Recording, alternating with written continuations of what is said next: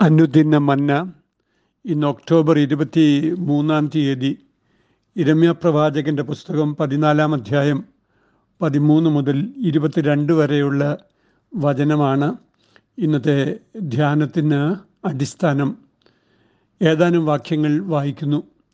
അതിന് ഞാൻ അയ്യോ യഹോവയായ കർത്താവെ നിങ്ങൾ വാൾ കാണുകയില്ല നിങ്ങൾക്ക് ക്ഷാമമുണ്ടാകയില്ല ഞാൻ ഈ സ്ഥലത്ത് സ്ഥിരമായുള്ള സമാധാനം നിങ്ങൾക്ക് നൽകും എന്ന് പ്രവാചകന്മാർ അവരോട് പറയുന്നു എന്ന് പറഞ്ഞു.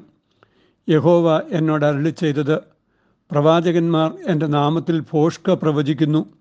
ഞാൻ അവരെ അയച്ചിട്ടില്ല അവരോട് കൽപ്പിച്ചിട്ടില്ല അവരോട് സംസാരിച്ചിട്ടുമില്ല. അവർ വ്യാജ ദർശനവും പ്രശ്നവാക്യവും ഇല്ലാത്ത കാര്യവും സ്വന്തം ഹൃദയത്തിലെ വഞ്ചനയും നിങ്ങളോട് പ്രവചിക്കുന്നു. അതുകൊണ്ട് യഹോവ ഞാൻ അയക്കാതെ എന്റെ നാമത്തിൽ പ്രവചിക്കുകയും ഈ ദേശത്ത് വാളും ക്ഷാമവും ഉണ്ടാകയില്ല എന്ന് പറയുകയും ചെയ്യുന്ന പ്രവാചകന്മാരെക്കുറിച്ച് ഇപ്രകാരം അരളി ചെയ്യുന്നു. വാൾ കൊണ്ടും ക്ഷാമം കൊണ്ടും ആ പ്രവാചകന്മാർ മുടിഞ്ഞു പോകും അവരുടെ പ്രവചനം കേട്ട ജനമോ എഴുസലേമിന്റെ വീഥികളിൽ ക്ഷാമവും വാളും ഹേതുവായിട്ട് വീണ് കിടക്കും അവരെയും അവരുടെ ഭാര്യമാരെയും പുത്രന്മാരെയും പുത്രിമാരെയും കുഴിച്ചിടുവാൻ ആരും ഉണ്ടാവുകയില്ല. ജാതികളുടെ മിഥ്യാമൂർത്തികളിൽ മഴ പെയ്യിക്കുന്നവരുണ്ടോ? അല്ല ആകാശമോ വർഷം നൽകുന്നത്? ഞങ്ങളുടെ ദൈവമായ ഹോവേ അത് നീ തന്നെ അല്ലയോ? നിനക്കായി ഞങ്ങൾ കാത്തിരിക്കുന്നു. ഇവയൊക്കെയും സൃഷ്ടിച്ചിരിക്കുന്നത് നീയല്ലോ. കർത്താവെ കരുണ ചെയ്യണമേ എന്ന് ഈ ധ്യാനത്തിന് തലക്കെട്ട്. ഘോരമായ വരൾച്ചയും നാശവും യഹൂദയുടെ മേൽ വരുന്നത് യഹോവ പ്രവാചകനെ അറിയിക്കുകയും അത് അദ്ദേഹത്തിന് വലിയ ആന്തരിക വിക്ഷോഭം ജനിപ്പിക്കുകയും ചെയ്തു. ജനത്തിന്റെ നന്മയ്ക്കായി പ്രാർത്ഥിക്കരുതെന്ന് യഹോവ പ്രവാചകനോട് ആവശ്യപ്പെട്ടു. തുടർന്നും യഹോവയും പ്രവാചകനും തമ്മിൽ നടത്തുന്ന സംവാദമാണ് ഈ വേദഭാഗത്ത് വിവരിക്കുന്നത്. ഒന്നാമതായി വ്യാജ പ്രവാചകന്മാർ പ്രസ്താവിക്കുന്ന വ്യാജമായ ഉറപ്പുകളെയും ആശ്വാസവചനങ്ങളെയും കുറിച്ച് ഇരമ്യാവ് യഹോവയെ ഓർമ്മിപ്പിക്കുന്നു. വാളോ ക്ഷാമമോ ഉണ്ടാവുകയില്ല എന്നും ശാശ്വതമായ സമാധാനം എരുസലേമിൽ നൽകുമെന്നും അവർ പറയുന്നു. യഹോവ കൽപ്പിച്ചിട്ട് ഇരമ്യാവ് പ്രസ്താവിക്കുന്നതാകട്ടെ വാളും ക്ഷാമവും ദേശത്തിന്റെ മേൽ വരുന്നുവെന്നാണ്. പ്രവാചകരെന്ന് പേര് വിളിക്കപ്പെട്ട ഈ രണ്ട് കൂട്ടർ തമ്മിലുള്ള വൈരുദ്ധ്യം പ്രകടമാണ്. സ്വാഭാവികമായും കേൾവിക്കാർക്ക് സ്വീകാര്യമായിരിക്കുന്നത് അവർക്ക് മാനസികക്ഷോഭം ഉളവാക്കാത്ത പ്രവചനങ്ങളാണ്. ഇരമ്യാവും അദ്ദേഹത്തിന്റെ പ്രവചനവും പുച്ഛിക്കപ്പെടുകയും ഇരമ്യാവിന്റെ ശൈലി പിന്തുടരുന്ന സത്യപ്രവാചകരെ പീഡിപ്പിക്കുകയും ചെയ്യുന്ന അവസ്ഥയാണ് അവിടെ സംജാതമായത്. ഈ സങ്കടം പറയുമ്പോൾ യഹോവ ഇരമ്യാവിനോട് പറയുന്നത് ശ്രദ്ധേയമായ ചില കാര്യങ്ങളാണ്. യഹോവ അയച്ചിട്ടില്ലാത്ത പ്രേക്ഷിതരാണവർ. യഹോവ അവരുടെ കയ്യിൽ ദൂത് കൊടുത്തിട്ടില്ല. അങ്ങനെയുള്ളവർ വ്യാജ ദർശനവും ലക്ഷണശാസ്ത്രവും ഇല്ലാത്ത കാര്യങ്ങളും സ്വന്തം ഹൃദയത്തിലെ വഞ്ചനകളുമാണ് പ്രസ്താവിക്കുന്നത്. യഹോവയുടെ നാമത്തിൽ എന്ന് പറഞ്ഞുകൊണ്ട് ഈ വ്യാജം ചെയ്യുന്നവരുടെ മേൽ യഹോവയുടെ ന്യായവിധി വന്നു ചേരും അങ്ങനെ പ്രവചിക്കുന്നവരും അവരുടെ വാക്കുകൾ കേൾക്കുന്നവരും ഒരുപോലെ ദൈവശിക്ഷയ്ക്ക് വിധേയരായിത്തീരും. രണ്ടാമതായി വ്യാജപ്രവാചകരുടെ മേൽ വരുന്ന ശിക്ഷ അതികഠിനമായിരിക്കും. യരുഷലേമിന്റെ വീഥികളിൽ അവർ വീണുകിടക്കുകയും മരിച്ച് സംസ്കരിക്കപ്പെടാതെ ജീർണിക്കുകയും ചെയ്യും. തങ്ങളുടെ ഭാര്യമാരെയും മക്കളെയും സംരക്ഷിക്കുവാനോ അവരോടുള്ള കടമകൾ നിറവേറ്റുവാനോ കഴിയാതെ ശവസംസ്കാരം നടത്താൻ പോലും കഴിയാതെ പോകും. ശരിയായ മൃതസംസ്കാരം ഒരു വ്യക്തിക്ക് ലഭിക്കുന്നത് തീർച്ചയായും വലിയ ആദരമാണ്. അപ്രകാരം ലഭിക്കാതെ പോകുന്നത് വലിയ അപമാനവുമാണ്. ഒരു സമൂഹം മുഴുവൻ അപ്രകാരം നിന്ദിക്കപ്പെടുവാൻ കാരണം അവർ ദൈവത്തെ തള്ളിക്കളഞ്ഞത് കാരണം ആണ്.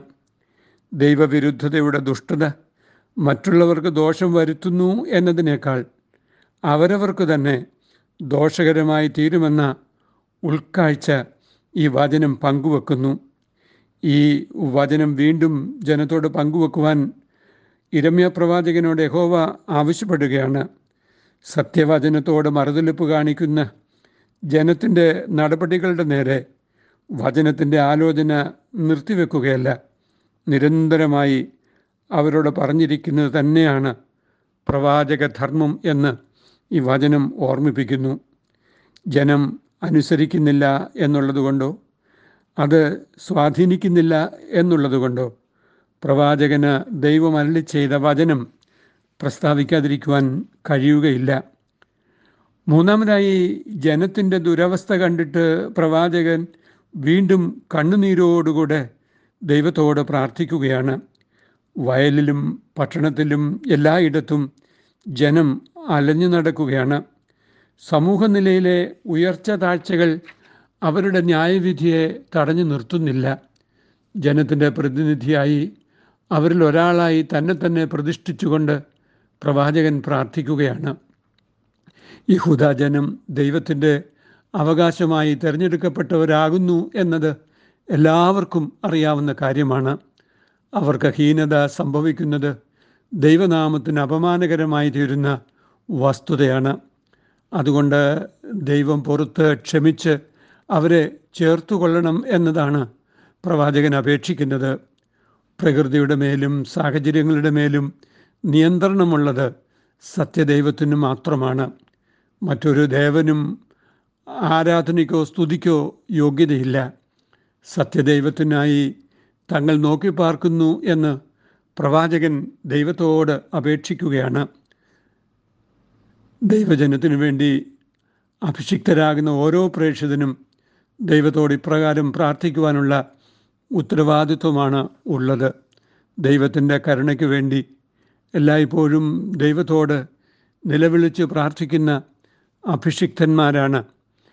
ദൈവത്തിന് സന്നിധിയിൽ നിൽക്കുവാൻ വിളിക്കപ്പെട്ടവർ.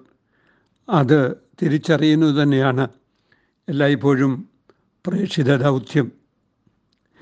പ്രാർത്ഥനയാലെപ്പോഴും ഞാൻ ജാഗരിച്ചു പോരാടുവാൻ നിന്റെ സഹായം നൽകുക.